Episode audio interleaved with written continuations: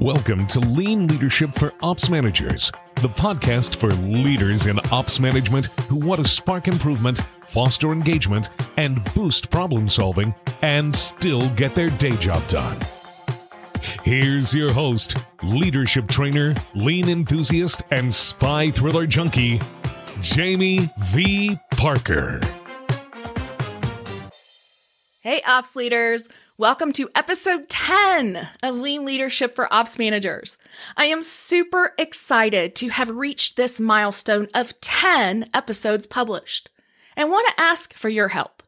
You see, when a podcast is new, it doesn't always show up in the search results when managers search for relevant terms. You can help this podcast get found by more managers by opening the podcast in Apple Podcasts, either on your phone or even on your computer. Then, and this is how you can really help, give us a rating and leave a review. As we get more ratings and reviews, we'll show up when people like you are searching for their next podcast obsession. And while we're talking about reviews, I'd like to thank our listener by the username of Bella E600 for leaving this review. Jamie totally makes lean leadership relatable to real life. She brings energy and, dare I say it, fun to learning how to be a better leader. And hey, you don't need to be an ops manager to learn something from Jamie. It doesn't matter what you're leading. She can make lean leadership concepts pertinent to you and what you're working on. Aw, thank you, Bella E600, for your kind words. If you're listening, shoot me a note and I will send a fun podcast posse package over to you, Bella E600, with some gifts. Do you want a podcast posse package too? Leave that review and you just might get one. All right, enough of that review stuff. Let's get going on today's topic. We're going to talk about one of the biggest mistakes that I see ops managers make along their lean practice. In episode 9, I shared my thoughts on what I think lean folks get wrong about ops managers. Today, though, it's time for you ops leaders and I to have a heart to heart on what I think is one of the top mistakes that ops managers make when they decide to use lean thinking and working in their operation and leadership.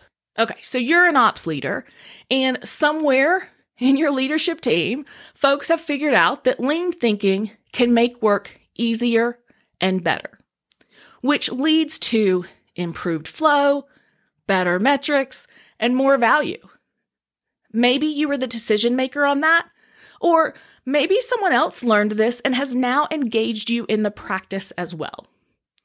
And there may even be varying levels of agreement. Some may be more passionate than others, but you believe in the value enough to want to practice lean thinking and working. And so I'm going to use air quotes here. Ready? And so your lean transformation, air quotes, has started. You may have an outside consultant that is helping you out. You may have a continuous improvement team that has some expertise.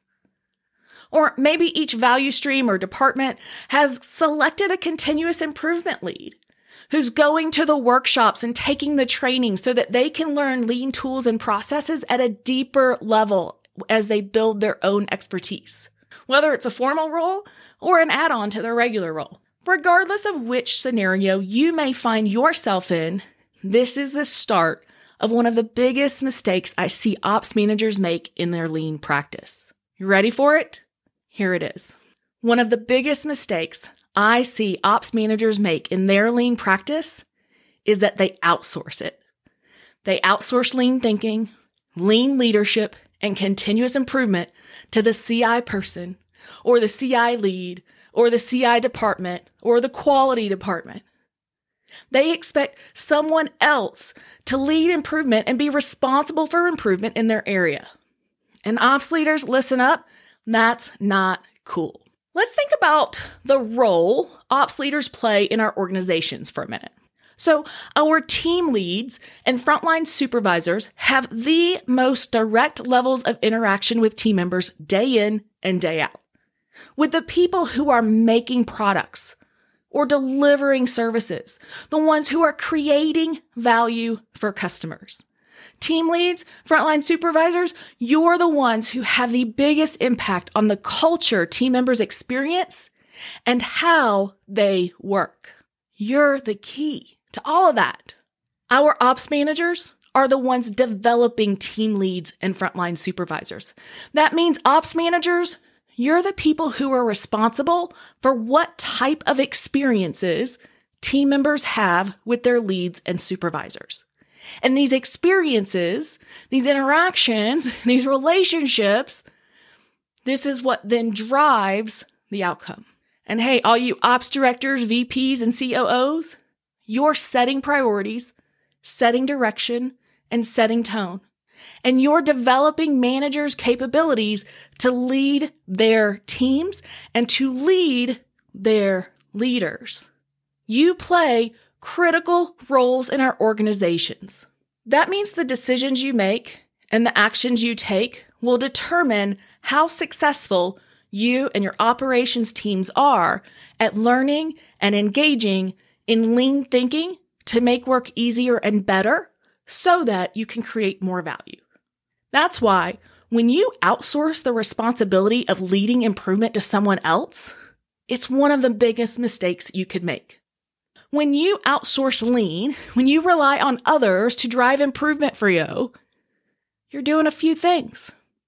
You're sending a clear signal to everyone on your team that it's not a top priority, that it's an add on, not something integrated into how we work.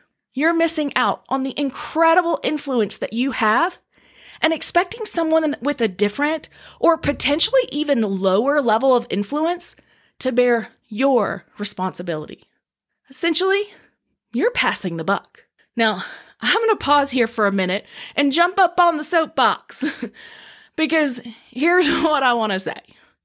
When you outsource other responsibilities, it's equally disconcerting. When you expect recruiting to find team members for you and you don't own it, or when you expect HR to deal with issues instead of owning it yourself, or when you expect the safety coordinator to be responsible for safety in your area or your line or your division, that's not okay either. We, of course, want to engage with experts to support us. Our recruiters and the HR generalists and the safety coordinators and improvement practitioners. They're experts. We want to partner with them. But we don't throw it over the fence to them we still have to carry ultimate responsibility and ownership.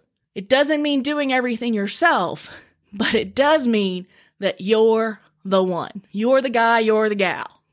So, what doesn't mean then when I say you need to own it? You need to take responsibility for it. Well, here are a few areas you can look at. Number one, your message. What does your messaging, both what you say and how you say it lead team members to believe. Number two, your priorities. Not just on your messaging, but on your actions. What do your decisions and actions say about how you prioritize purposeful improvement and whether you're out front owning it and leading it? Number three, your knowledge and learning.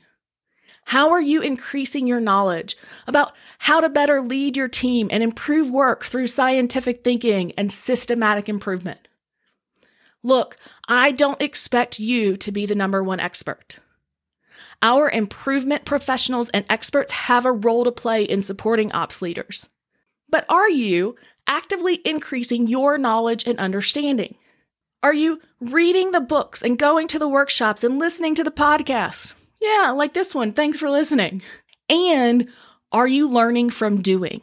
Are you taking action? Are you applying what you've learned and learning through iteration beyond just the classroom? And remember, when we practice lean thinking in leading our operations, it's not just in the technical how to of lean and how we work. Yes, we need to practice our problem solving. Yes, we need to practice our root cause analysis. Yes, we need to practice visual management. All of those things. We also need to learn about how to better lead our teams. So we don't just go in and look at tier one meetings and learn about the technical aspects of those we also figure out how can we improve our learning and our knowledge and our relative action based off of what we learn and know about how we interact with people, to engage people. How do we engage people in tier one meetings? Not just what are the technical pieces of gemba walks, but how do we ask good coaching questions? How do we interact with people to build trust and commitment? What is your knowledge and your learning, and how are you actively working to improve that, both in the lean side and the leadership side? And number four, your example. How are you integrating this thinking into your own work? Are you expecting your team to practice 5S on the floor, but you're not doing it in your own work area? And I don't mean just your desk. I also mean your desktop and your processes for how you're managing and all of the things going on. Have you integrated standard work and PDCA problem solving and failing forward in your own work? Or are you just doing that for the stuff on the floor, the processes on the floor, the workflow on the floor? Are you asking for help from the experts, from the people who know more than you, and saying, Hey, come and tell me, come and encourage me, come and share your ideas and perspectives. I'm open to different ways of thinking because we're asking our team to do it. Are you doing it about your own work? So when I say own it, take responsibility for it, lead it, I want you to look at four areas your message, your priorities, your knowledge and learning, and your example. And here's a tip as you look at these areas, be sure to consider frequency and consistency in your evaluation. All right, quick recap. As I discussed in episode nine, there are some misconceptions that I think some improvement folks have about ops managers.